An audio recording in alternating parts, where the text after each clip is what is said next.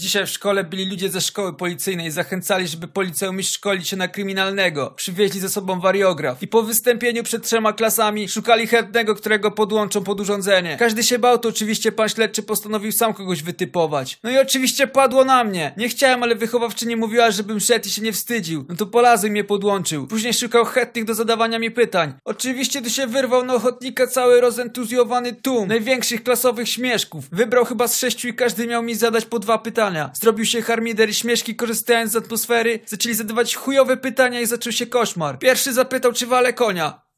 Ja słyszałem, że można oszukiwać wariograf, ale byłem tak roztrzęsiony i przez bzyd ławiącym się głosem odpowiedziałem nie. Z maszyny zaczęła drukować jakaś kartka z jakąś nieregularną linią. Komisarz rzucił okiem i powiedział Kłamstwo! Po sali rozległ się ryk. Nawet policjanci słabo dusili śmiech. Nie wytrzymałem tego, popłakałem się. Zerwałem się z fotela, chyba naturwałem jakieś czujniki. Policjant mnie złapał i powiedział, że zapłacę te kable, bo wszystko zniszczyłem. Nie dość, że muszę zapłacić za zniszczony sprzęt, to mówią szkole na mnie trzepiok.